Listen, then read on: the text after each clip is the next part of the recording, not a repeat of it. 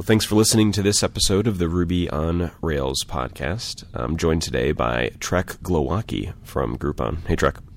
Hi, how's it going?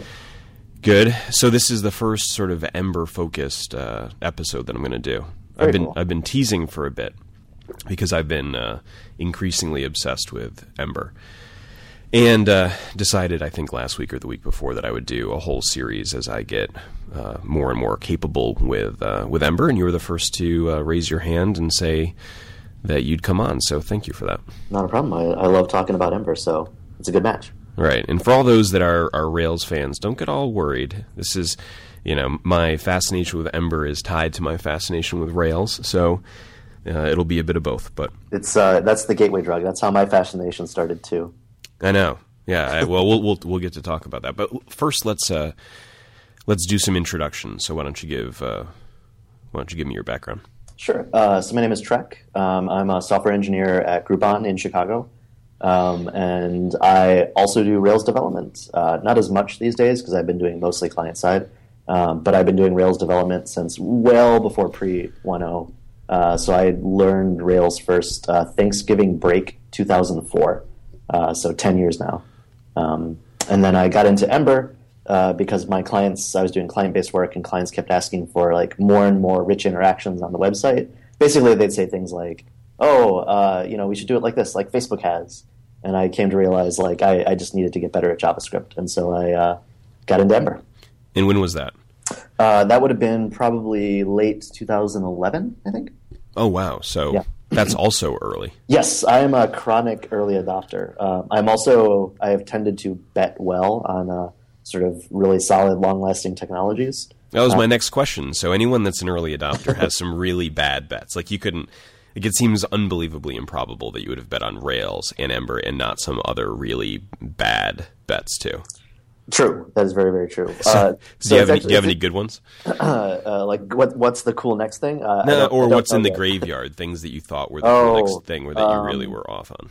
I thought CouchDB was really interesting, uh, just because it was like it spoke HTTP, it spoke JSON, um, and that just kind of never really took off. And then things that I've been totally wrong on. I was I was very anti Node when Node first came out, um, and now I'm I'm quite a big fan. Part of that has to do with the the maturity of Node as a as a platform, um, and part of that has to do with like upcoming changes to JavaScript that I think are going to make it like a, a really rock solid language compared to what it is right now. Now, did you not like the idea of Node because you didn't like JavaScript, or um, but what was the what was sort of the origin of the the, the, the for the dislike? distaste. Yeah. Um, I so I mean my I've been doing software development for like uh, 13 years now, 14 years. Um, so I have you know I've dabbled in a lot of things, and um, I, I saw the the definite need for a better asynchronous story. I mean Ruby's asynchronous story is not great.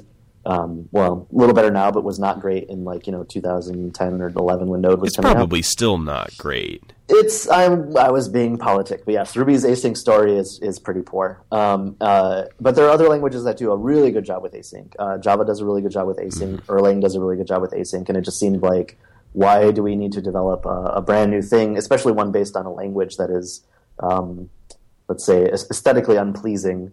Uh, when we have so many good languages and, and runtimes out there that can do async really, really well. Um, but uh, I, have since learned JavaScript, and maybe I've just become frog boiled on it. I don't find it as distasteful as I used to, especially with uh, a lot of the new ES6 and ES7 features coming out. So I I just made a choice about JavaScript. So I, I think that there, there's nothing intellectual that changed about my opinion about JavaScript. Like I still dislike. Like if I was to write down what I liked and disliked about the language, I don't think that my opinion has evolved all that much. But my emotion about it's evolved. So I, I decided that I was going to like it. That's uh, that's that seems sane. I mean, you uh, of don't have a choice anymore. It's it's everywhere. It Yeah, so I the, said it it- is the language. It's like disliking your brother or something, right? like I mean, like like I don't know if if you decide you want to sort of be a good family member and and you just decide you're going to like your family, I guess. And I, I think more and more Rails people are kind of coming to that conclusion. I mean, Rails has historically been uh, not necessarily anti JavaScript, but very much of the mindset like let's this is a horrible environment. Let's encapsulate you in in, in as much Ruby as possible. Um, and I remember, you know, RJS was a thing, and now TurboLinks is a thing, and it just seems like there's like constantly a Rails plan around getting people to not write JavaScript. And uh, at, le- at least for me, like three or four years ago, it was just like I just had to learn JavaScript. I can't I can't keep hiding from it, unfortunately. Well, I, part of my strategy was I stopped writing CoffeeScript.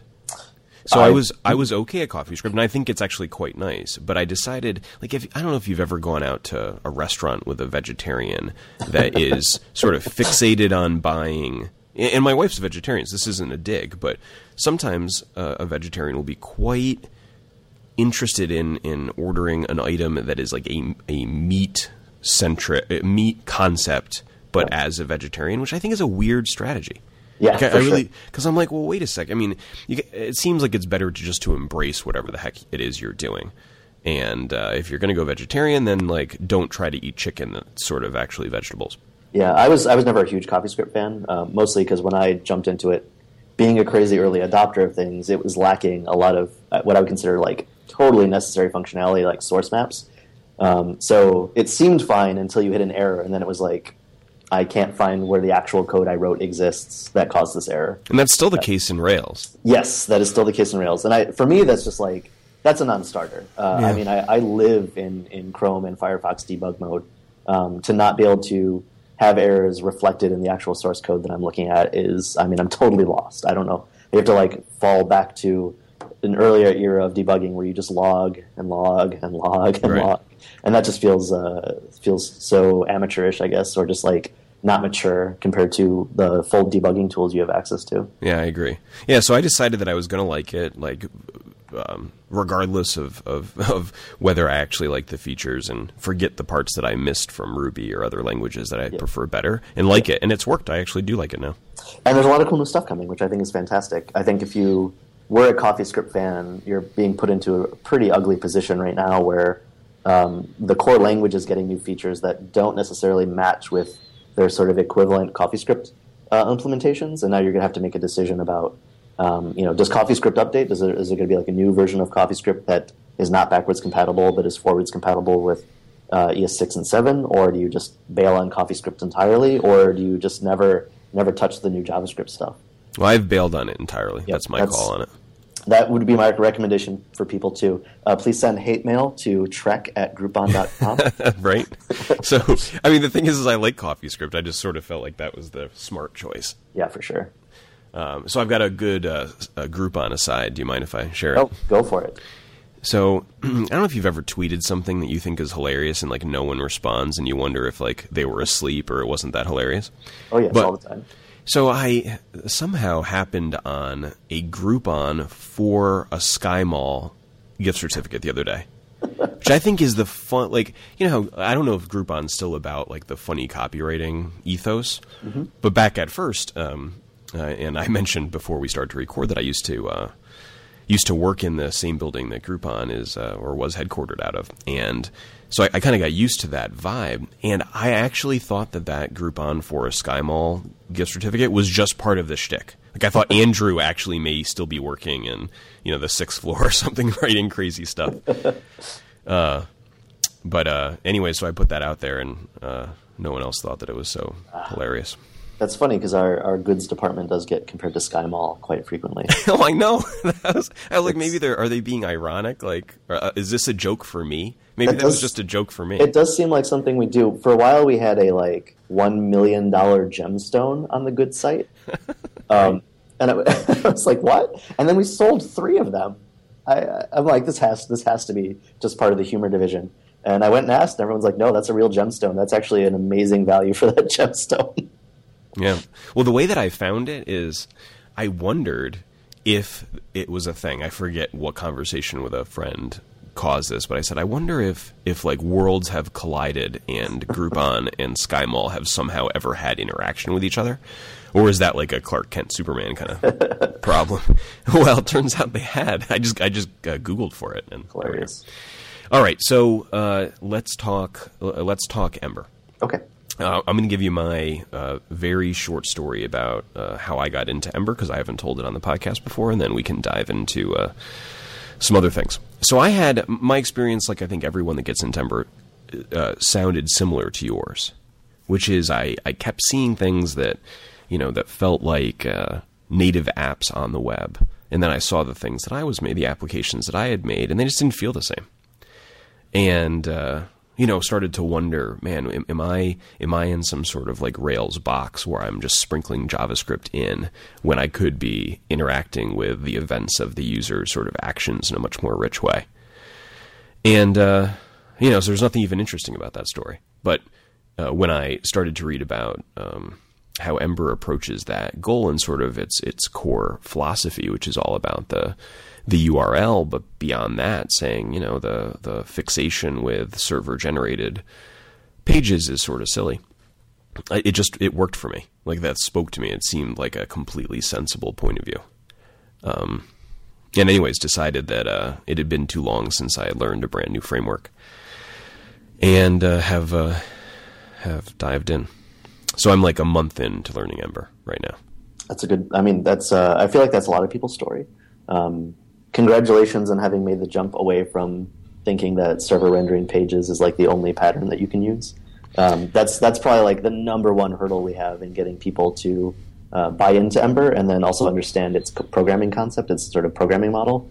Is uh, everyone has lived for so long in this world of the server generates a page and then JavaScript sort of you know wakes up and looks around and sees like here's here's the list of of you know places I'm supposed to go attach behavior. Uh, does this page have any of those for me to attach behavior on? Right. Um, and it's really hard for us to get people to understand that like well like that's not really client server and client server in, in many situations especially when you're writing an application is a really really good pattern um, the best analogy i have is i say like imagine you're writing an uh, so rails 5 is going to come out and it's going to have uh, turbo cocoa and you'll no longer write iOS applications because it's really complicated, right? Like you have, you have your Rails app, and then you have a whole separate app written in another language. It's really, really hard, and it's not a great language. It's not as good as Ruby. Wouldn't it be great if there was Turbo Cocoa, and in one project you would define the API, and then Ruby would write a, a an iOS app for you, and that iOS app would basically load a page, and then if someone interacted, it would go back to, to Rails and be like, "Hey, they did this. What should I do now?" Um, and you explain it that way, and people are like, "Yeah, that sounds crazy." But that's how we develop it in the browser, right? Like that's the that's the primary programming paradigm. Uh, well, it's fun, it's it, it's funny to hear you say it that way because my, I don't you know I don't, I don't know if you've had this experience in life and in other areas too, but I went for a long time thinking that it was sensible to have not just sensible, like more sensible and obviously sensible to have the server generate everything, mm-hmm. and then one day that became ridiculous to me, and now it's was, ridiculous. So was it was it because you had to deal with form elements?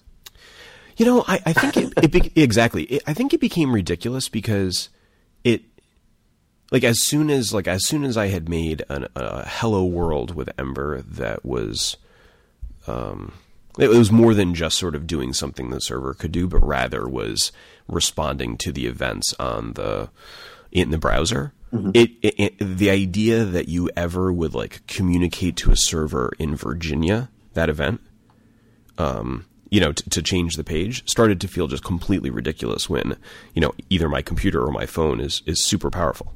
Yep. And yeah, I mean, like zero for, latency. For the longest time, we've like every web interaction has had basically two supercomputers involved, one on the client and one on the server. And the one on the client we don't do anything with, right? Even like mobile phones, like Right. Everyone carries around a 1990 grade supercomputer in their pocket and doesn't think about it. Well, that's a good question. So I don't know if you've uh, used Heroku at all, but I wonder what the the sort of processing power uh, of a like an iPhone six is compared to a Heroku Dyno.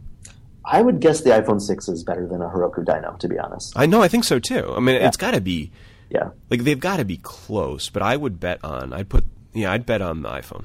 Yeah, I mean the iPhone. I, I played some really sweet games on my iPhone. It's a it's an impressive little computer. Yeah, that's a good that's a good way to think about it. Like, could could I imagine a Heroku Dyno rendering as well as the iPhone does when I play like NBA 2K15? pro- I don't probably know. Not. Probably, probably not. not. Yeah. So anyway, so so that was uh, that was sort of my experience too, and now I'm sort of in the opposite opposite situation where I used to think that like I, I think I subscribed without thinking enough about it to this idea that if if the application is written in JavaScript that it breaks the web, whatever the hell that means. Mm-hmm. And now I, I, don't really understand why I ever thought that. And in well, fact, I, I think it's a little bit. I, I think it's sort of a um, a handicap on the industry that that any of us think that.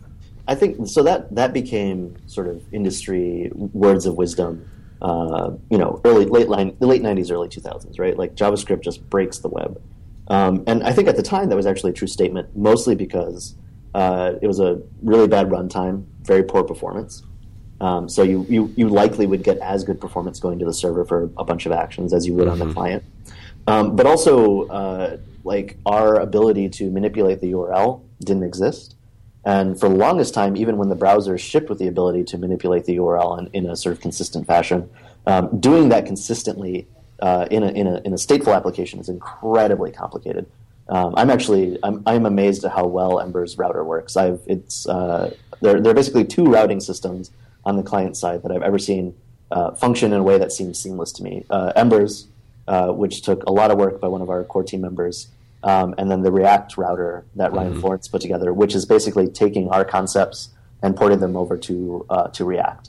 Um, and I, I think that like we have we have nailed some sort of underlying primitive that allows URLs to behave. And and to most users, they see the page change, they see the URL update, they have literally no idea where that where that execution is taking place.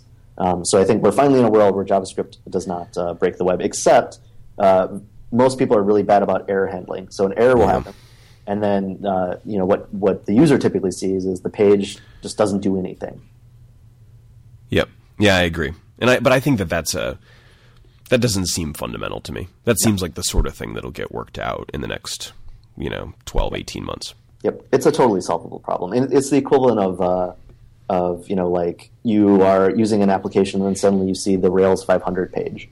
Right? Yeah. Like they could do they could do a better job of handling errors than showing the Rails 500 page. Yeah, yeah, I, I, totally agree. And I think, I mean, we'll get into this a bit a bit more, but Ember does a pretty good job of providing um, the developers with the ability to sort of rescue that situation relatively yes. gracefully. So, I mean, it, that's what I mean by it. if if you see that in an Ember app, for example, it's just it's just that the app is early on, and you know, it's it's not that it's that hard to get that right. Yep.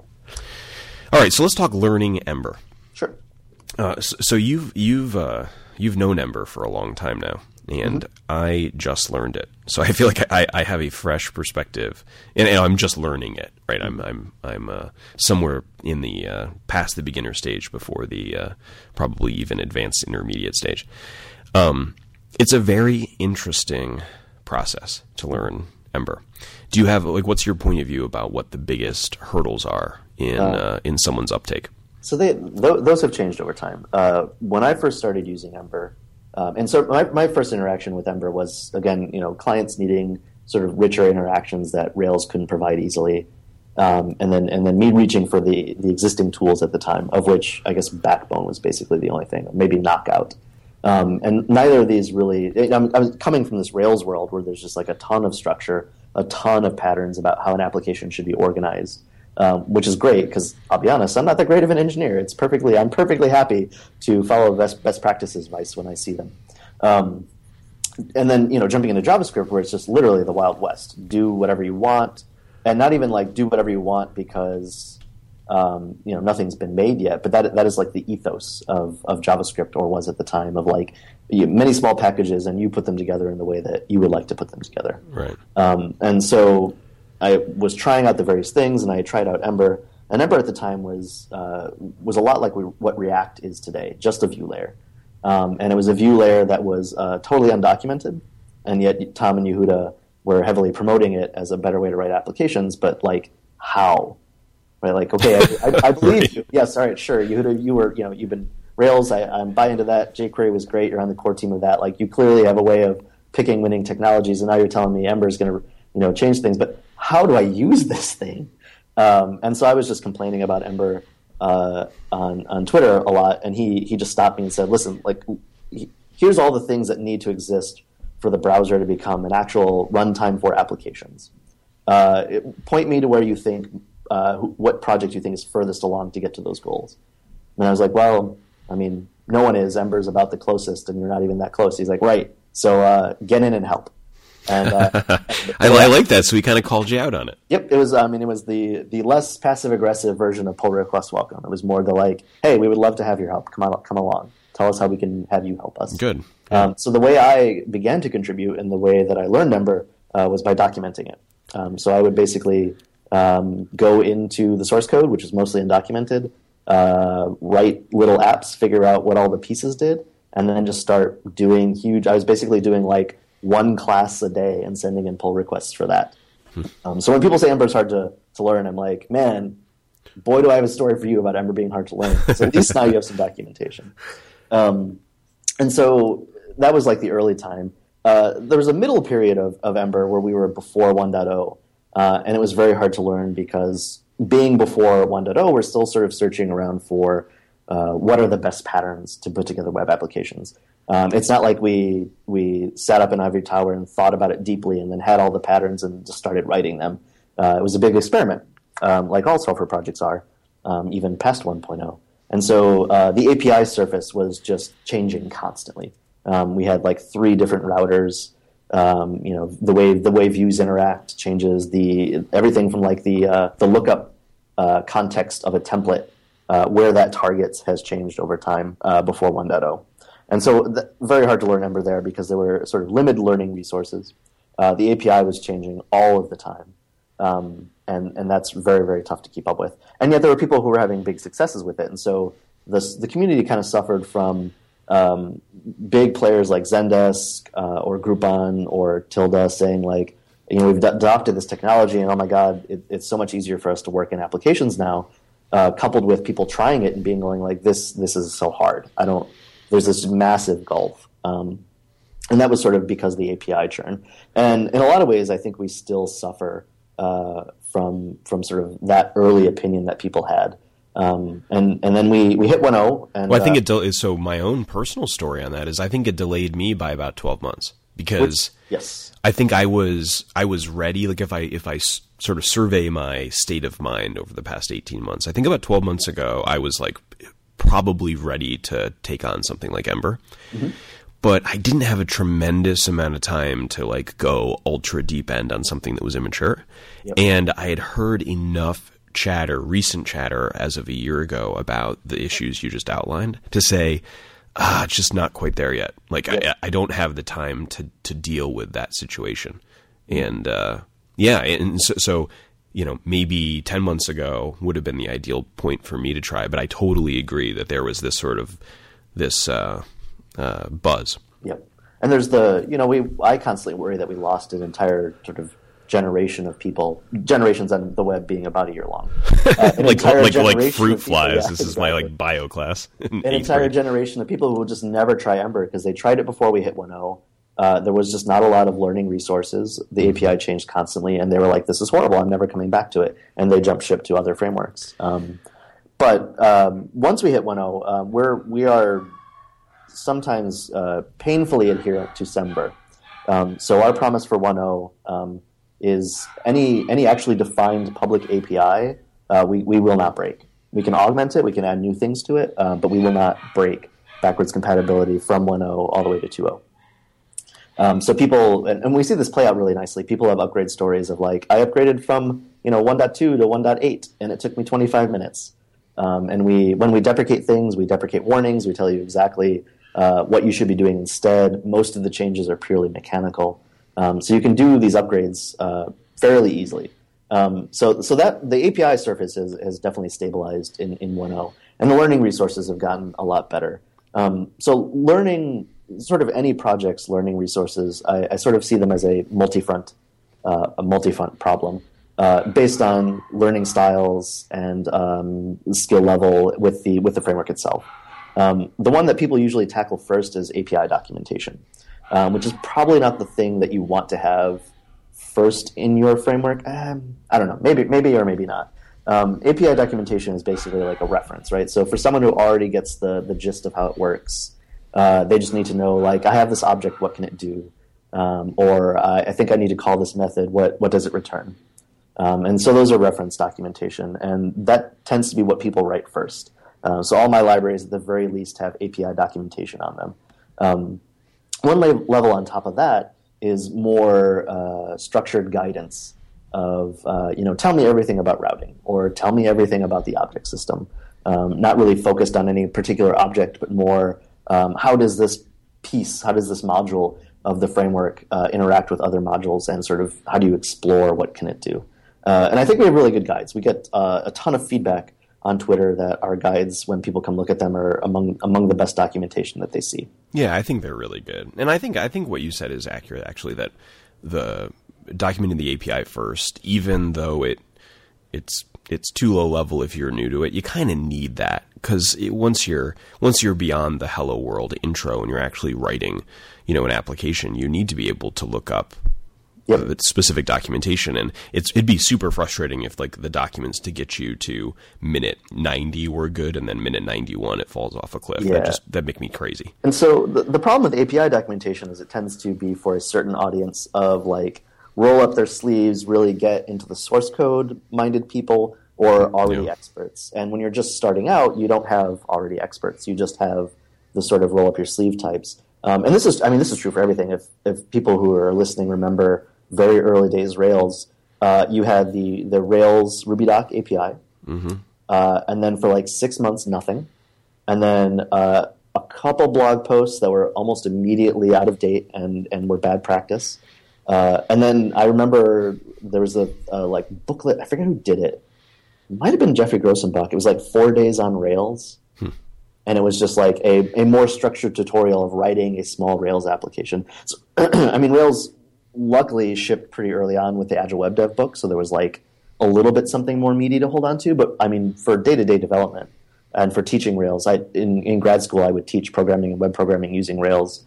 Um, in the early days, you you basically had the API, and that was it. You know, the API docs. Right. Um, and now, the, I mean, the Rails guides projects are are fantastic, but that was um, many people think of that as early day Rails. I think of that as like, oh man, way into the history of of the framework. Um, and then on top of that, the so so Rail uh, API docs and guides, I would say are like that covers probably twenty percent of developers uh, based on their learning style, their skill level. There's a huge number of developers who um, before they'll invest time in a thing, need to need to see the whole story, um, which I think is actually a, a perfectly reasonable uh, and cautious manner to adopt a technology. So just from looking at the API docs or just from looking at guides of of major frameworks, and this is true of you know Django, Rails, Ember. Um, many people looking at them would go like, uh, I don't see how this is better than what I'm doing right now. And the missing piece for most people is is third party uh, longer articles uh, that do evaluation, com- do comparisons to uh, things other people might be familiar with, and then also takes you through the whole story of building an application. Um, and typically, those tend to come out of not the core team of people working on the framework. They tend to do API docs and guides. And then that third party material uh, just takes time to come out. And for a long time, we just didn't have it. Um, but now we have a ton of stuff. There's a Treehouse uh, Code School. There's a ton of blog articles. Um, and because we're pretty committed to stability at 1.0, um, going all the way back to September 2013, everything you're reading back to then is still considered, you know, perfectly viable Ember knowledge. I'd say, well, I, I think that that's accurate, except for Ember CLI, which I think yes. is a not small, yes. not small asterisk on that comment. Yes, that is very true. So for people who don't know, we uh, when we first made Ember, uh, there was no grunt, there was no gulp. Um, there, I think, may have been a very early version of Browserify. Um, there was just literally just no tooling around front side or uh, sort of client side code. Um, probably the best in breed at that point was the Rails asset pipeline, and uh, not to disparage people working on that, that's uh, pretty low bar. Um, I've found asset pipeline to be like nothing but frustration uh, when I first started using it. To be fair, I'm, I'm a defender. Maybe so. it's better now, but the early days it just seemed really. I the minute it was like okay, and then we'll have JavaScript in a Ruby gem package, and that's how you get it into your project. Uh, that just set off all sorts of alarm bells about bad architecture to me. Um, but I think I think at that point I was I was already non-standard enough Rails developer uh, in the sense like I've I rarely ever used view helpers, even form helpers. I found them just like kludgy, and it was easier for me to write HTML by hand. Um, but yes, Ember CLI, for, for people who don't know, uh, there was no tooling back when we started Ember. Um, and so everything is in a, in a globals mode, basically. Your application, uh, Ember ships as a global, you know, window, window.ember. Uh, your application lives as a global, window. Dot, whatever you choose your application name to be. And then uh, every object needed for your application lives in that namespace. Um, and that's how all the documentation is written. That's how our uh, Chrome plugin uh, is, expects things to work. and then we realized like this this was like not untenable. Uh, the the build story around JavaScript in the browser has gotten so much better. Uh, it's time to it's time to mature and and have a thing that's a little more forward looking. And so we came out with a command line interface uh, that will sort of structure and then build your application and do a whole bunch of other stuff. Um, but those are sort of the main main selling points early on. Uh, and yes, uh, that changes like where objects go, and so people have trouble figuring out uh, like this tutorial says, you know, this constant name, where does that go in a folder in my Ember CLI application? Yeah, I mean, I think it's uh, Ember CLI is is fantastic to use, but it, it it's just a whole other. It's another thing.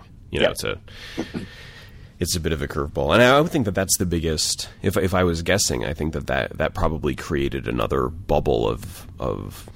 Well, I, th- I think it did two things. I think it probably has has gained momentum with some class of developer that really sort of wouldn't consider Ember without the build tools, and it probably scared away some that are like, "Oh my god, too much churn again." Yep. You know, I'm not sure if I'm if I'm up for that, but but having come into it, I I think it was absolutely obviously the right the right call. Um, that's good to hear. I was actually against the idea to start. Really? Um, yeah. So uh, Stefan Penner and uh, Robert Jackson are the two core team members that mostly work on that or started it. And uh, Steph pitched it to me, and I was like, ah, shouldn't we use Yeoman or Lineman or one of the Grunt or like any of the existing tools? Like, do we really, like, we already are creating a framework. Do we really want to get into the business of creating uh, a command line tool for it?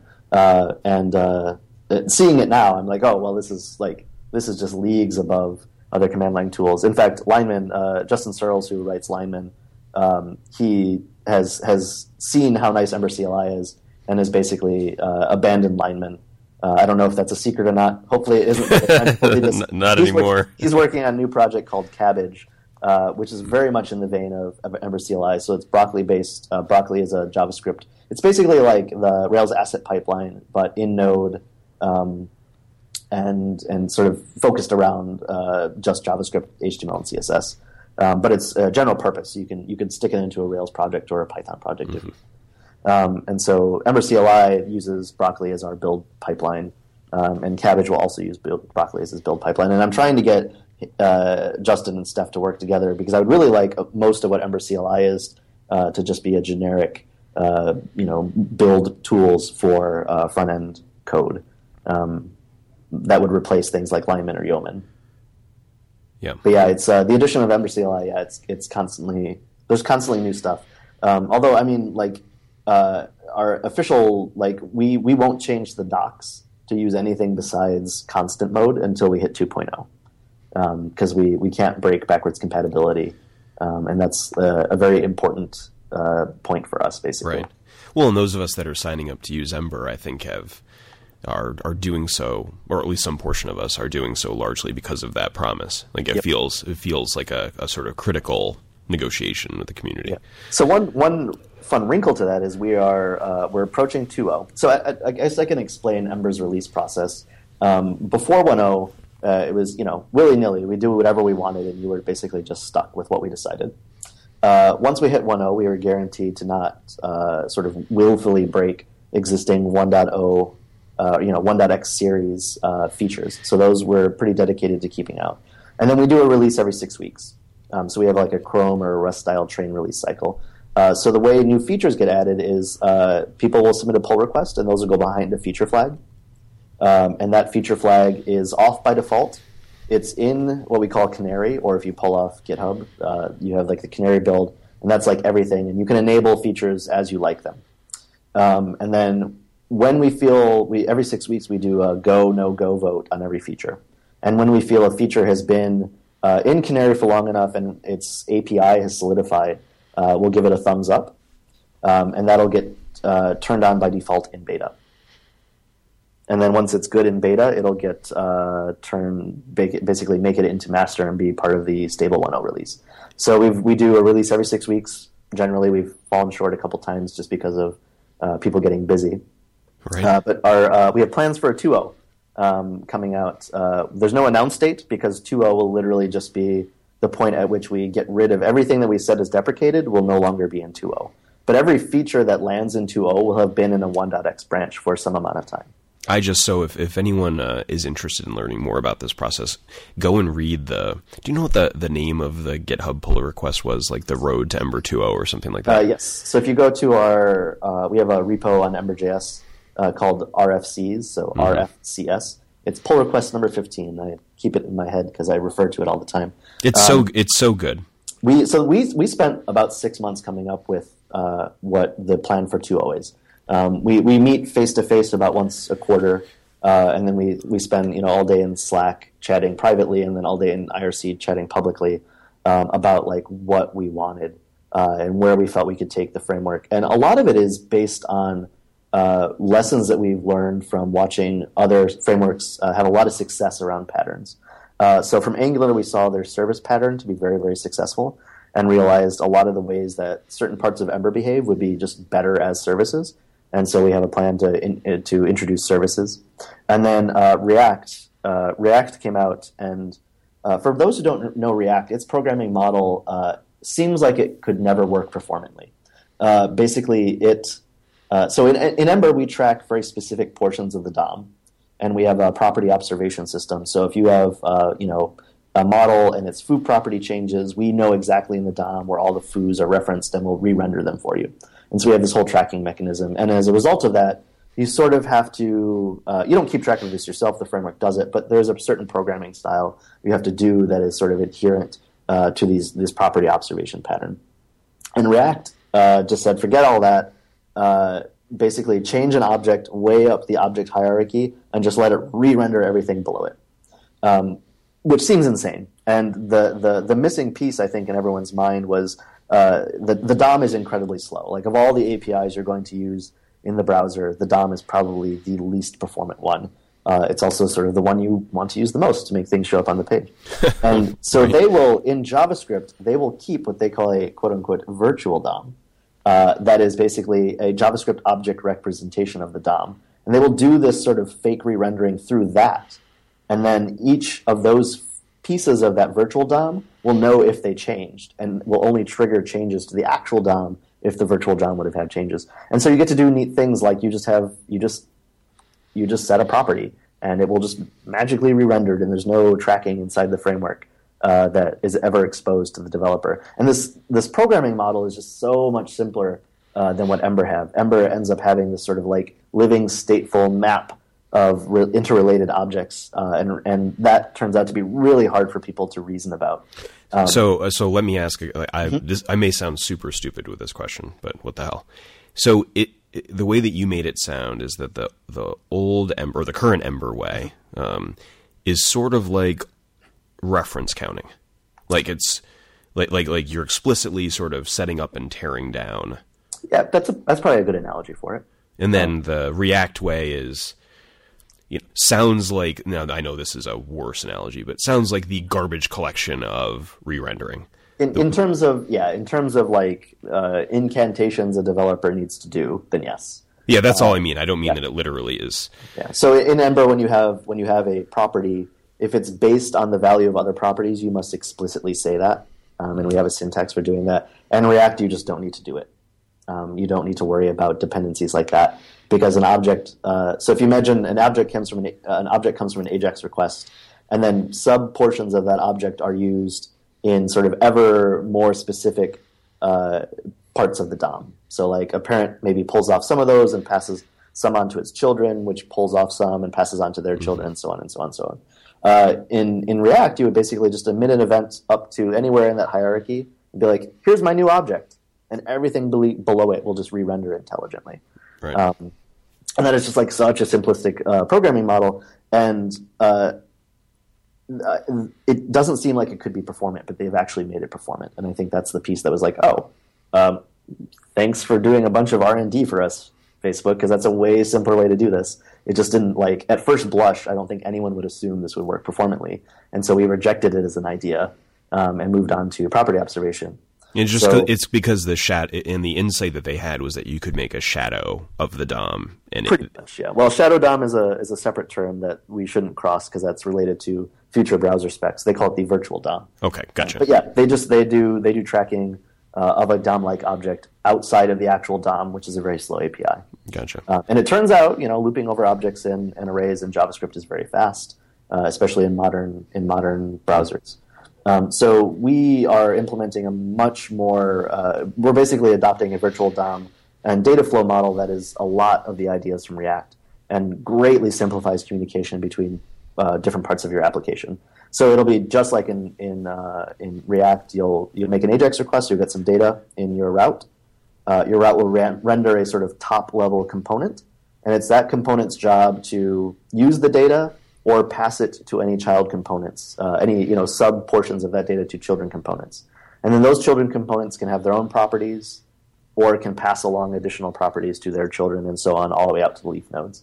And um, it's it's interesting because we found that like most Ember applications were actually written that way for the most part, um, but because you could cheat and use data observation as like a very uh, quick and easy communication channel, people tended to abuse it when they should have been emitting an event and letting that sort of bubble up the hierarchy and then changing data and letting that bubble down through the rendered views.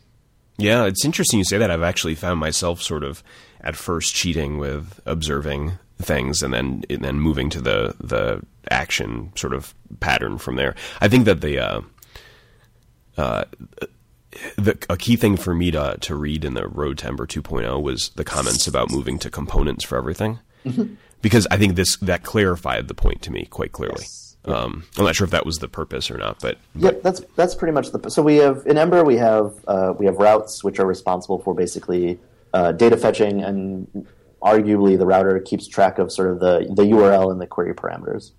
Uh, and then there are views, which I think are intuitive. They're basically like, well, uh, you know, things render, and they use a view and a template to render. And then we have this thing in the middle, which are controllers. And the the purpose of controllers has never been super clear. And in hindsight, I think we're realizing that controllers were used for many different types of things. Um, some of which are some behaviors are being pulled out into services, um, and some of which are becoming part of how components work. And the missing piece is that very implicit, or sorry, very explicit data passing that occurs from the route data fetching down through the component hierarchy. Um, right. And it just it, it makes things very very easy to understand, and it makes things very easy to understand in isolation. So if you have a component, uh, it, it, you can very you can think of a component like a function. A function has uh, var statements, so it has you know data local to itself, and it has arguments that were passed into its function call, and that's it. That's all the data it has access to. And so you can look at a you can look at a function, and you know, barring people doing clever things with uh, with um, you know sort of JavaScript's fun scope, uh, you, you, know exactly the data you have to work with. So it's very easy to unit test a function. Um, it's very easy to fully understand everything that's going on with a function. Um, and so we're, we're it's much more JavaScripty, and I think that's a better pattern for writing in JavaScript. Yeah, I totally agree. I mean, I described to someone the other day that I liked components because they're it's functional and super easy to reason about. Yep. Right. And so that's that's a big change. And for that change to happen, um, we basically have to change all of Ember from doing two-way data binding to one-way data binding. So two-way data binding um, basically means that um, and, and, to be clear, most binding in Ember in practice is is one way. Um, you have data, it renders to the view, that data will update, and the view knows to update itself. Um, but uh, components or views can also mutate data, and people were using that as a communication challenge because of the two-way di- data binding. So if you have uh, an HTML element and then you change a property on it, that changes it in the you know the source object and everywhere that source object was being referenced as a as like a path. And so it became very easy to seem like you're making very sensible decisions and not realize somewhere way in another part of your application that some other developer, maybe someone on another team was working on, uh, they would never expect that piece of data to change all of a sudden underneath them, and you were able to do it. Mm-hmm. And so we're getting rid of that. Uh, you can you can opt into it. There are some places where two-day way data binding makes a ton of sense. Uh, so if you imagine, and React has this has this exact same uh, use case, uh, a text field. Uh, you don't want to have to trigger an event on every character and then go up to some data object and be like, your old value was FO and now it's FOO, and then watch that bubble all the way down. Um, that's a case where you just want those two values to always be in sync. Mm-hmm. And so we'll have a way to specifically say uh, this property is mutable. Um, and so just to the developer uh, consuming and the developer authoring this component, they will know that like it, it may change it. And that's basically uh, the approach that uh, a part of React called React.link uh, has. Right. So the interesting thing, it seems so uh, controllers are basically going away. Um, routes are now rendering components. There's only one-way data binding, uh, which sound like massive changes. Uh, you would expect it to be uh, like there to be no upgrade path from an Ember 1.0 app to an Ember 2.0 path. Uh, but part of why this took us six months to really suss out and plan is we are committed be- because we do these six-week inter- incremental releases. We can't do a big rewrite. Um, it's just not possible to do a huge like we can't write a framework in six weeks. Um, and so we, for every new thing we're doing, we're, there is a migration path from the current patterns. Um, so we, we, we've termed this uh, stability without stagnation, basically. So we, we intend to move the framework forward, um, but also in a way that allows it to uh, you, you to transition from 1.0 app. So like feel perfectly comfortable writing a Ember 1x app. Um, there will be a way to go to Ember 2.0. It'll be mostly mechanical changes. So I've been so into this conversation that I forgot to read a sponsor so far. Oh, do it. I'm going to do it right now. We have we have two, so here's here's one of them. Uh, first sponsor today is CodeShip. Uh, CodeShip's a free continuous delivery service that's really simple to use. They offer 100 builds per month for five private projects for free. The whole product also has a big focus on usability and is very easy to use. Uh, you can set up continuous integration in a few easy steps, and your software will automatically deploy when all your tests have passed. CodeShip has great support for multiple language and languages and test frameworks. Uh, I actually just set up uh, my first Ember project on CodeShip the other day. Super simple. Uh, you can easily integrate with GitHub and Bitbucket for code hosting, deploy to cloud services or your own servers. You can start off with their free plan it's only going to take you about three minutes to set up. Go to codeship.com slash 5by5ruby and use the offer code 5by5ruby. You'll get 20% off any plan for three months. You can also check out their blog at blog.codeship.com to get updates. Uh, I am a, uh, a paying user of CodeShip and like the service quite a bit, so I uh, encourage you to give it a shot. Again, thanks to uh, CodeShip for sponsoring the show. Okay. So, um, we were ostensibly we were talking about learning Ember. yeah, so sidetracked. Well, no, it was good. So I've got uh, one way to close off that part of the conversation, then I've got a, a sort of another topic to to. Awesome. Well, so I have a comment end. about uh, learning, and I think uh, feel I, I, would I would say to anyone listening, feel totally safe and comfortable using any of the really good existing learning resources out there. Uh, the knowledge you gain right now totally applies to Ember 2.0. It'll be a very easy migration. So don't feel like, oh, because Ember 2.0 is coming out, I should hold off until that um, I jump right in right now if it's an appropriate place based on your technology plans. Yeah, I really, I, I, I was reassured by the way that it, has been described, and you described it this way too, that every six weeks there is a new release, and one of them will be 2.0. Like that. That, that that takes all the sort of scariness yeah. away. So the the litmus test we have is that you should be able to do a, a dot release in Ember uh, with a single developer and a single sprint at worst. Right. Cool. So uh, on the guides, since you talked about them a lot, I actually so my sort of learning Ember strategy was the first, or maybe the second thing that I did. I think that I watched the uh, the video from mm-hmm. Tom where he does his you know blog example in Ember, which may be part of the guides actually. Mm-hmm. But then I just read the guides from front to back yep. before I had touched a piece of code because they read kind of like a book. I don't know if that's. I'm sure that must have been the goal yeah, that was the the design of them. Yeah, and it's great. I mean, it's uh, it's it's fascinating to me that you can go spend you know forty bucks for a book on Ember, or, you know, or read the guides for free, and the guides are pretty easily the best book that I've seen on Ember.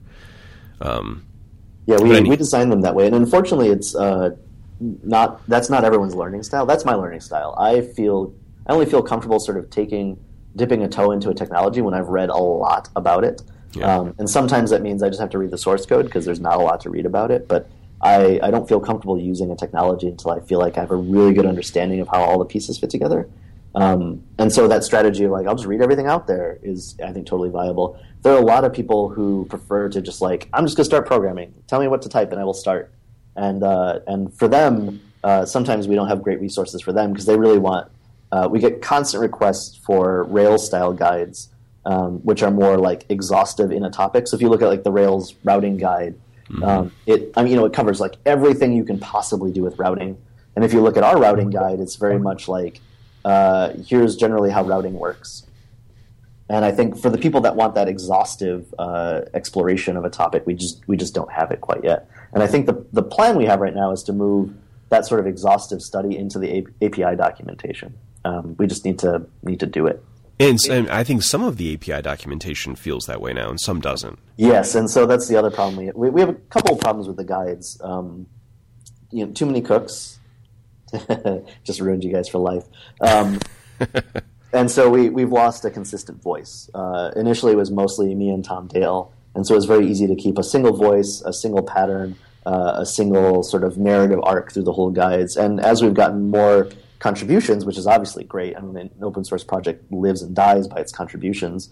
Um, a lot of that voice has been lost, and a lot of the sort of narrow focus has been lost. So if you look at like the testing guide uh, or the configuring Ember guide, th- those are the sort of longer uh, sort of full full exploration guides as opposed to the more focused uh, just get me started guides. Yeah, you know, I wouldn't I wouldn't have criticized the guides because I liked them so much and relied on them so much. But if you had like asked me to, I would have I would have totally said the same thing that they're a little inconsistent.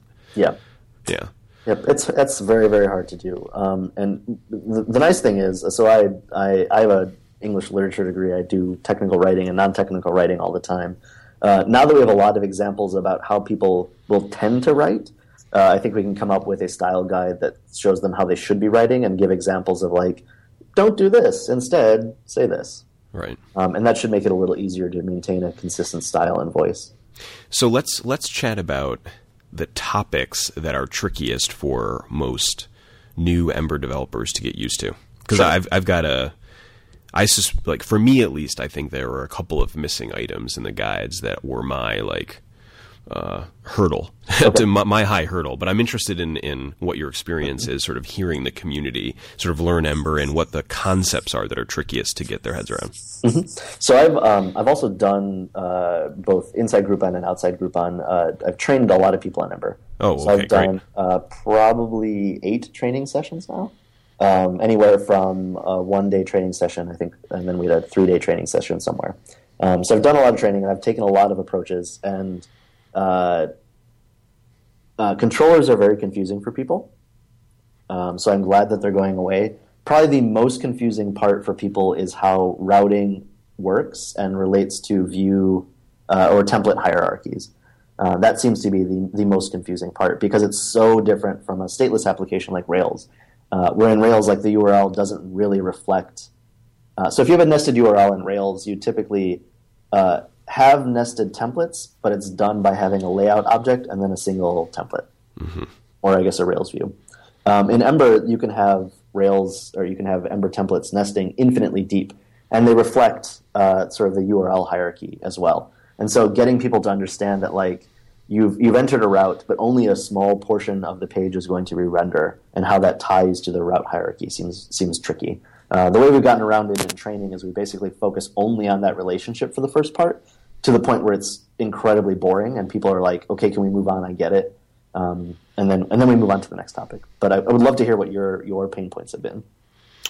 Yeah, so I actually thought the description. I remember where I read it. Maybe it was in the guides about I could imagine the index uh, route and template being a, a, sort of stumbling block in that category or that sort of topic that you just mentioned, but because I think that it, it, can be a little bit tricky, sort of what exactly is the hierarchy of of what is because Ember generates a lot of code that's not there, yep. and I think it can be a little bit of a curveball when you're like, wait a second, like what what created this thing I'm looking at? Is yeah. it something I wrote? Is it something that it wrote? What what is it? Uh, I actually didn't stumble on that that much because I thought that I must have read something that very clearly hmm. articulated it, but I could imagine stumbling on that pretty heavily. Um, so I, here's my first one. I think uh, dealing with promises mm. is far and away the trickiest thing about dealing with Ember for me.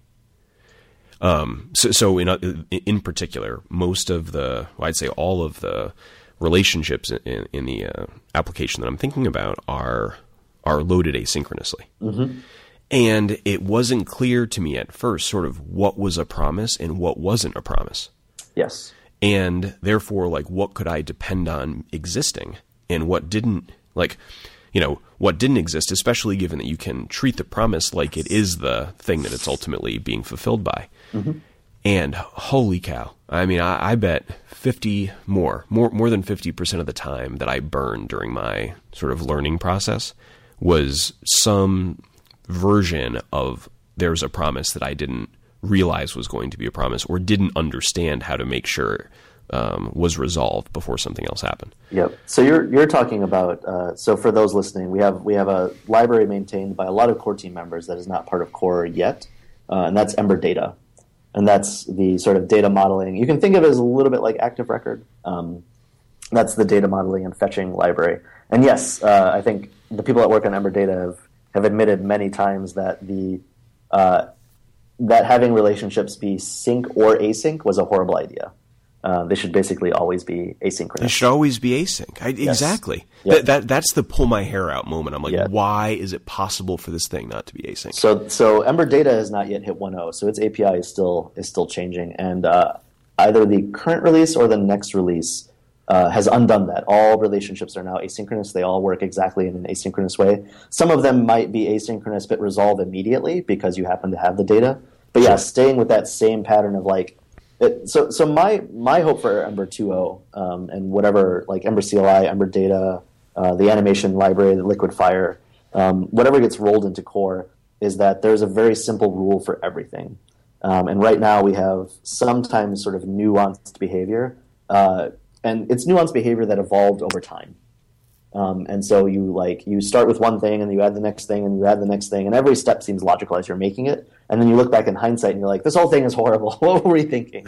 Um, and that's that's basically how the async or sync relationship stuff was. Like at the time every one of the decisions we made that went to that seemed totally reasonable and it played out to just be a bad idea. And so uh, we we are we are changing it. So the simple rule there will be all relationships are asynchronous yeah, and then I think the and this may be my you know relative um, you know lousy skills at JavaScript, but uh, getting used to sort of when I had like even if w- once I knew I was dealing with a promise, so that was sort of like question one, which is what is this thing? And the tooling around knowing what this thing is is is at least unless I'm missing something not super obvious. Um, but anyhow, then once I even know that there are promises, like what is the idiomatic way to make sure that the the sort of hierarchy of these things all resolve before doing a thing. Yep. Um, it took me like I understand how to do it now, but yeah. the the documentation around how to use RSVP was was at least for me not quite there. Yeah, we we constantly fight this battle. We um, so Yehuda Yehuda Katz is on uh, you know Rails core and jQuery core. He's on TC39, which basically sets the standard for what uh, TC39, for those who don't know, is technical. Uh, what's the name of the thing? Technical something number 39. It's basically like the 39th technical committee right. of of, uh, of ECMA, and they're responsible for basically designing JavaScript. And uh, as a consequence of that, I think the Ember core team is exposed to new and upcoming JavaScript features way before the typical JavaScript developer. So promises to us we've been doing forever, uh, and you know promises are I think they're native in Chrome now, um, and I, I, think we lose we lose sight of the fact that like. Um, promises and, and like the ES6 module system are just like not patterns the typical developer has ever encountered. And so in our minds, we're like, well, it's not our job to educate on those. Those are just JavaScript. Um, the pushback, and I think the the perfectly valid pushback is, yeah, that's just JavaScript, but it's such new JavaScript uh, that you basically have to show people how it works at this point. Um, in five years, like using promises will be as intuitive to people as using callbacks because so many places will be doing it. But for now, it is yeah, it's a it's a major learning hurdle. Every like even the ES6 module syntax we get questions about just because people haven't encountered it before and it's very confusing to them. I mean, I think as a sort of a stopgap, it wouldn't be unreasonable to right now in the guides just say hey, if you're using Ember data and are asynchronously loading relationships, which many people would be, mm-hmm. then like read the following, even if it's not an Ember thing. Like make sure you get um, like for me it was promise chaining and then RSVP all or hash. Like yep. and the promise chaining was not, you know, so the then chaining like this, then mm-hmm. blah, mm-hmm. then blah, then blah, and you have, you know, this this tree of that. And man, that I think to your point, that was new to me because I hadn't used it in JavaScript before and felt in hindsight like it would have been not a bad idea to to sort of let me know that there was this like other course I should go take as a prerequisite. Yeah, it's it's it's really tough for us to figure out what those topics are going to be. Um, and so, Right. yeah, no, I totally agree. Uh, you know, let either you know let us let me know how we can help you get that pull request in, or uh, if there's someone who's listening right now that would like to work on that, like reach out to me. Um, I'm Trek T R E K on Twitter and GitHub. Uh, I will happily point you in the direction for how we can get that data in. Yeah, yeah, yeah, and that was not me uh, uh, punting this to you. I'm saying that this is what I've been like realize. Like I'm Yep. just reflecting in preparation for our conversation about what was tricky, and in the last week, this one was tricky. And it's it's interesting because I feel like uh, so React is moving to ES6 classes. Uh, Angular 2.0 is re- is moving to their superset of TypeScript. Um, like all of the frameworks are, are very much pushing the bleeding edge of, of JavaScript as a language and JavaScript as a as an ecosystem. Um, a, a lot of this burden is going to fall to the frameworks um, because they're early adopters of technologies that people are unlikely to have, have to encountered before. Um, and it's it's it puts us in an interesting situation because if we if we waited, um, you know, a year, we wouldn't have to explain these things. Like other, you know, people would have learned them as they learn about you know what cool new things are coming out in JavaScript.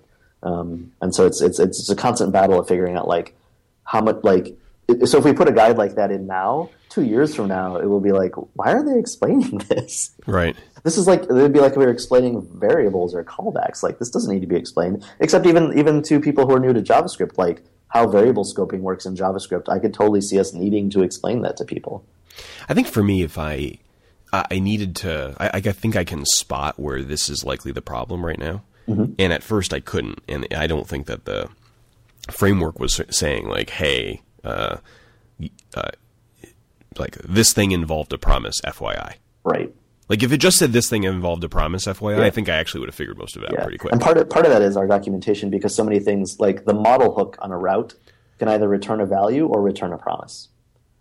And so, like, uh, that's another one of those places where I just want to be like, no, the rule is you return a promise. Return a promise. always forever. And if you happen to have the value, there is a way to make a promise that it resolves instantaneously, and now it's just a promise moving forward. Um, but yeah, it's I mean, like it, I would say one great thing to do for you and for anyone who's in a sort of similar learning uh, period, uh, either in Ember or anything, like uh, you you have just the right insight to give very very good feedback um, someone who's just starting out, usually their feedback is like, "Oh, I, I did a thing that I thought would work and it didn't," and everyone, the thing that I thought worked and didn't is different for everyone, and so there's really no way to solve that unless you want to litter your documentation with like, "Note, you know, if you don't do this, this will happen." Note, if you do this, this will happen. Um, and it just makes the narrative really hard for anyone who doesn't encounter those problems. But you and, and people at that sort of learning level are at, at the exact place where you, you, you kind of can peer through the general landscape. It's still maybe a little foggy, but you know enough to point to like, oh God, this would have been so useful for me to have uh, as I was walking through this. Um, so it's like in, invaluable feedback to people who write documentation. Yeah, I think you're right that this is a good point because, like, I, I definitely know enough to know the stupid mistakes that I, if I make one, but I don't think that I don't think that dealing with promise chaining and resolving is one of those. I think that's like a fundamental trick. Like, you know, eighty percent of people that hit it are going to get a little stumped. Yep. I think polymorphic relationships, while we're at it, is another one. I think this may just be that things are new. I mean, I, I should have submitted um, a pull request this past week for figuring some things out, but the documentation is ultra thin on polymorphic relationships, and the when they break, it's unbelievably unclear what, why it broke. Yep. Yeah. Uh, I don't know if that's your take or not, but man, this is essentially just the uh, the nature of, of beta software. So Ember, this is all Ember data related stuff, and Ember data is still not released. And so the API changes. Uh, they've settled down a lot, but people are not very excited to document a thing that is gone in three weeks. right. Um, and so that's the tough. Uh, uh, so I would say like um, one important point that I think we don't hammer enough uh, in the Ember documentation is you don't need Ember data. Uh, a vast majority of applications, and even applications that use Ember data, there are portions of, this, of their application where like dollar $Ajax is is good enough. Um, that's basically all you need. I've I've written entire applications that just use um, dollar $Ajax basically. Yeah, and I, I, I get that. Like, I think if I, it's an interesting thing to reflect on. So if I measured the time it took to write this app that I'm working on right now, and said if I had just gone dollar Ajax um, the whole way and compared that to using Ember Data, which one would have gotten me here quicker, and would there be a quality call it quality neutral? You know, which one would have gotten me here quicker? And I think dollar Ajax would have gotten me here quicker, but but At, I don't. at, at this point. I think that that calculus is going to change significantly in the next six months. Yeah, which is why I didn't go dollar Ajax. I said, Yeah. you know, this is this is the part of the experience that I'm going to consider to be my early adoption, and I'm going to bite the bullet on it now. Yep. Um, but but it's interesting that the top three sort of tricks or trips that I've had uh, have all been Ember data related. Yep, it's. I mean, that is just reflecting how uh, new and still beta that software is. Uh, it's funny. I so I don't. I don't work on Ember Data. Um, it's not part of the framework that I spend a lot of time thinking about. Just because, um, for most of what I write, Dollar Ajax gets me ninety percent of the way there. Um, and and so I, I I sort of perceive Ember Data as, as an outsider would. Um, and and I've been watching it evolve. It's becoming much more solid. And I think the the sort of like early key misstep was thinking of it like an ORM when it's just not. Um, it's just a it's a very different beast, and and I think that like I think they finally found like a sort of internal narrative to hold in their head that makes the story moving forward for how Ember Data evolves very clear, um, and I think that will lead to it just being a really really good uh, software. Uh, and then we've we've also had a core team member Igor um, who basically works nonstop on this, and so it's it's improving. Like most open source projects, they improve just through attention, and he's been giving it uh, an unbelievable amount of attention. So Ember Data has been improving leaps and bounds. Well, I love the idea of it. I mean, I love the idea of that. Like for me, I wouldn't think of it as an ORM. I think of it as like a as a standard way to chat with an API, and that's nice, right? That's super super nice. Um, It's just that you know when you get, at least I've found so far, when you get off the road somehow, either through your fault or the fault of something else, Yep. getting back on the road is not as easy as it is everywhere else. Yeah, it's it is a monumental problem. So actually, I mean, even as a standard way of communicating with an API, um, I mean, there's no there are a few attempts to do this, but there's really no standard way to expose JSON uh, through URLs. There are very few. I mean, there's a, a lot of patterns, and the combinatorial effect of those is there's essentially an infinite number of ways to organize an API. So imagine if you had to write an ORM, but instead of having SQL, uh, Right. every every Right. database exposed its own way of querying and inserting data. Uh, like writing a single library that would do that would be just a, a monumental task, and that is essentially what Ember Data had to do. Yeah, it's interesting you bring that up. So I, I decided for reasons similar to this that I was going to adopt the JSON API sort of standard because it seemed like that's so critical. I'm like, okay, if I go with a standard, then it's going to make it easier for me because all these decisions are, are already made, and then it should be easier to work with tooling like Ember Data because you know that's a standard. But the it- well, and I think that that is at least in theory a good choice. Yes.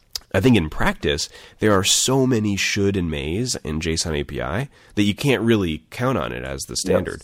And then And so just this this week on Twitter, I saw chatter about how they're getting rid of that and going mostly to Mus. And thank goodness, have having now built an app on top of it. Oh my god! Yeah, now that I mean, it's those shoulds and mays existed because it was like uh, this seems like a thing you might want to do, um, and it becomes very clear through usage uh, what stuff just has to be required um, to make to make to make interactions work in, in some predictable way. And so that's yeah, that that tweet was like heartwarming. I'm like, okay, finally. Well, it was tough because Ember Data and the JSON API spec that Ember Data tries to talk to are both in, evolving at the same time with a different set of people. And so it's just like this constant catch up of uh, you know one library chasing after another, and then you know dog chasing its tail sort of thing going on.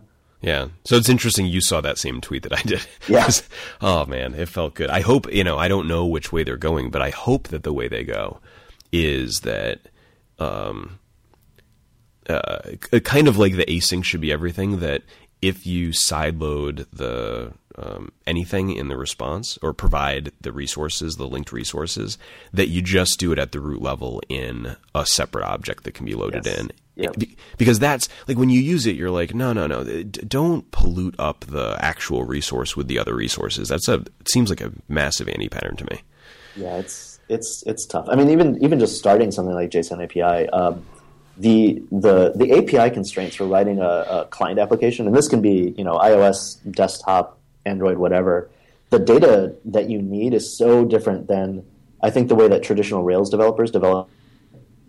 They tend to do sometimes overly nested URL structures, um, and that like Yes. pre- that presupposes uh, a series of interactions that occur in a particular order, and uh, that may be the case for your Rails app that you wrote, and it is probably not the case for a third-party iOS application that someone is writing. And so uh, it's, it's been a battle to get people to see that like yeah, the way we've been writing APIs in the past five or six years is like not optimal for client applications. Client applications, uh, one, really want to as flat a hierarchy as possible. Right. If I have a if I have a unique identifier, especially if it's a UUID, I shouldn't have to walk through what the API developers think of as its quote unquote owner object. If I have a UUID, I should be able to just get that object.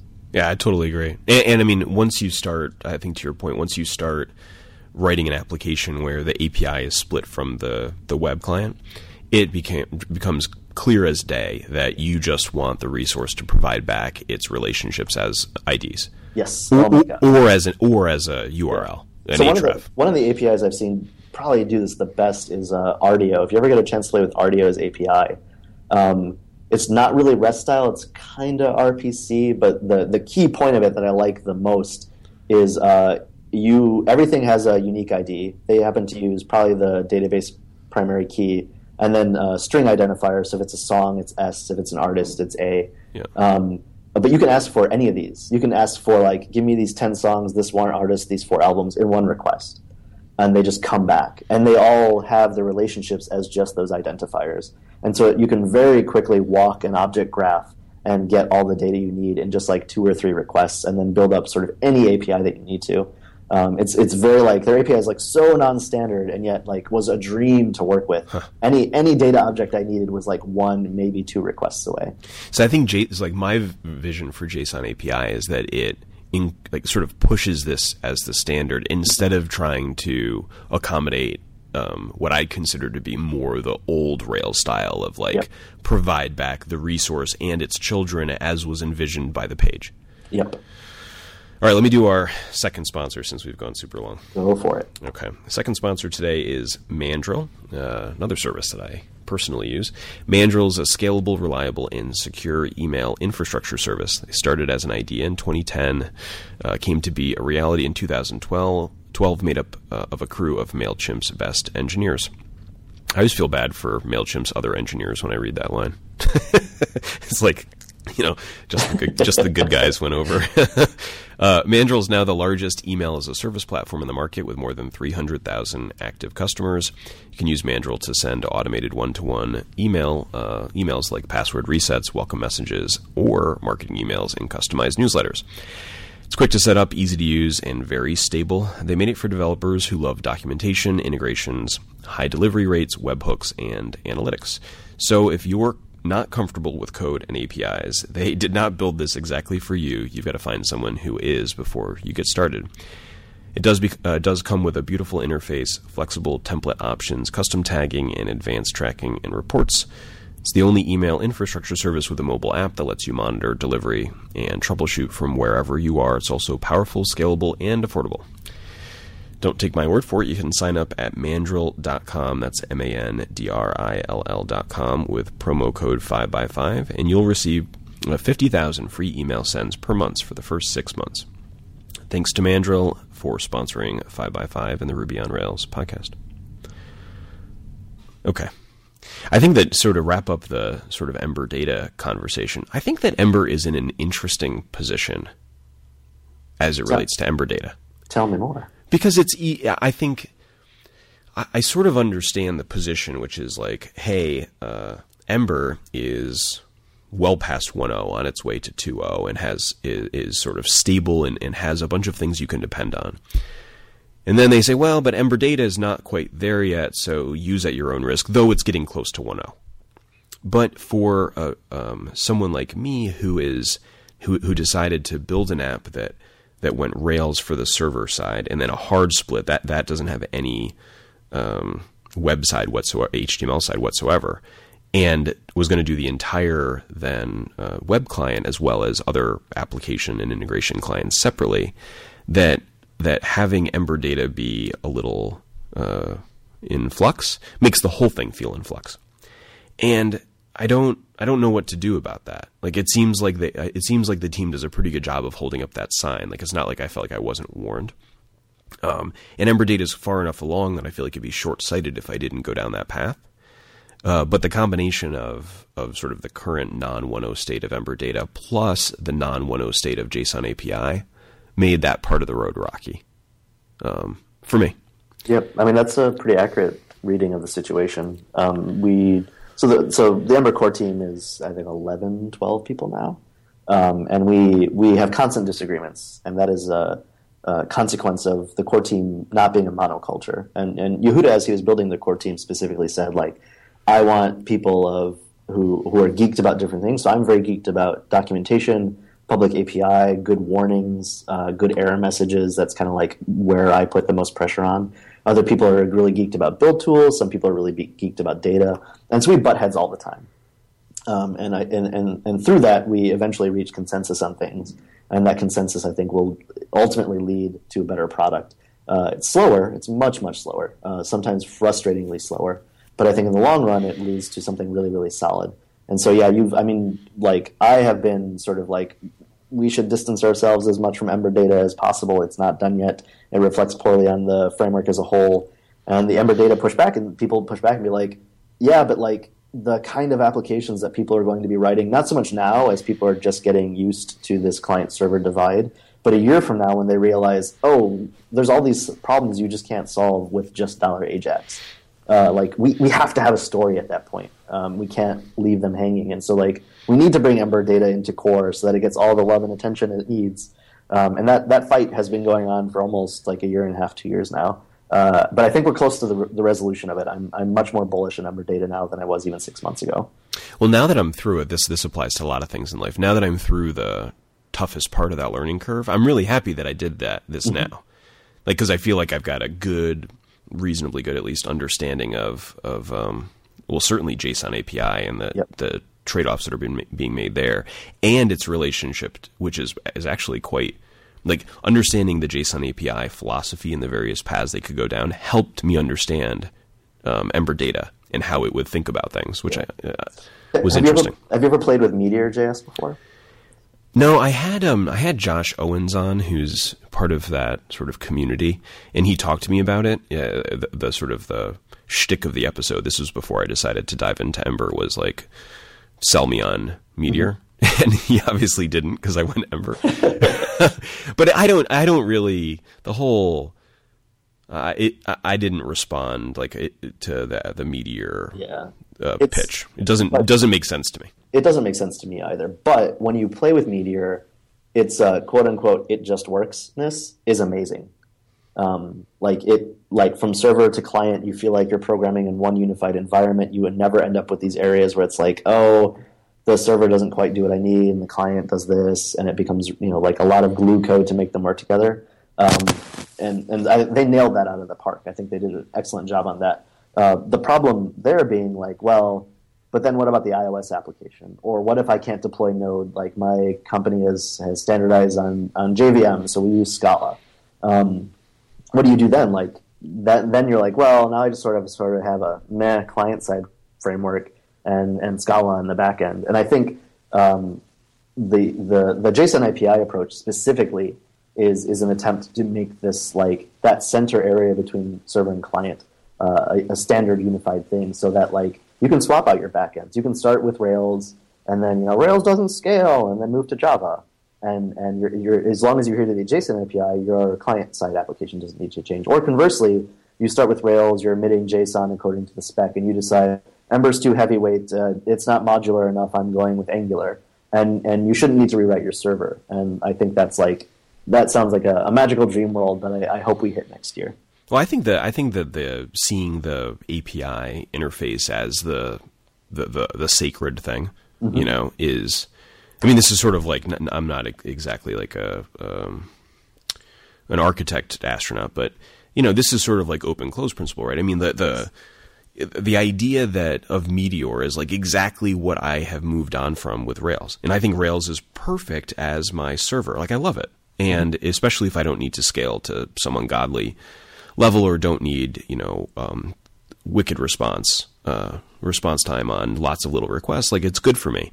But that doesn't mean that I want to have the the use of that application coupled to the application itself. And Meteor just sort of rotated that problem. Yep. You know, so it's like the same problem I had before, but now instead of you know having a good server generated app, I've got a you know this good hybrid deal. It just doesn't work for me. But uh, I mean, hopefully, hopefully the, the the the thing that people do really like about Meteor that it just works um, will be a thing that anyone can get with any client or server library combination in the near future. Yeah, I mean, I like its existence because it pushes Ember Yes. to integrate, you know, Ember data, and it pushes JSON API, or I think it pushes Ember to work with JSON API to really nail that spec. Like, I like what it does to the world. I just wouldn't actually pick it myself. Same here. Well, I, uh, I to- I thoroughly enjoyed our conversation. Me too. This was great. I, uh, I apologize for talking long. Everyone who knows me knows that I will I will talk forever without stopping unless someone tells me to stop. So you're saying this? th- th- Your your interest in talking was not unique to this episode. No, I will. I will. Do you want, do you want to go for another hour and a half? I got I got the time. exactly. No, I, I felt like a I felt like this is perfect. Um, Awesome. And uh, I am I am excited actually to dive into future episodes about Ember because it's uh it's just it's so much fun to be into right now. Very cool. All right, Trek. Well, uh, thanks for the time. Yeah. Thanks for having me on. All right, I, I hope you buy all your, your gifts at Skymall this year No, through I'm, I'm checking Groupon first. through through Groupon purchase certificates. All right, have a great weekend. You too. Bye bye.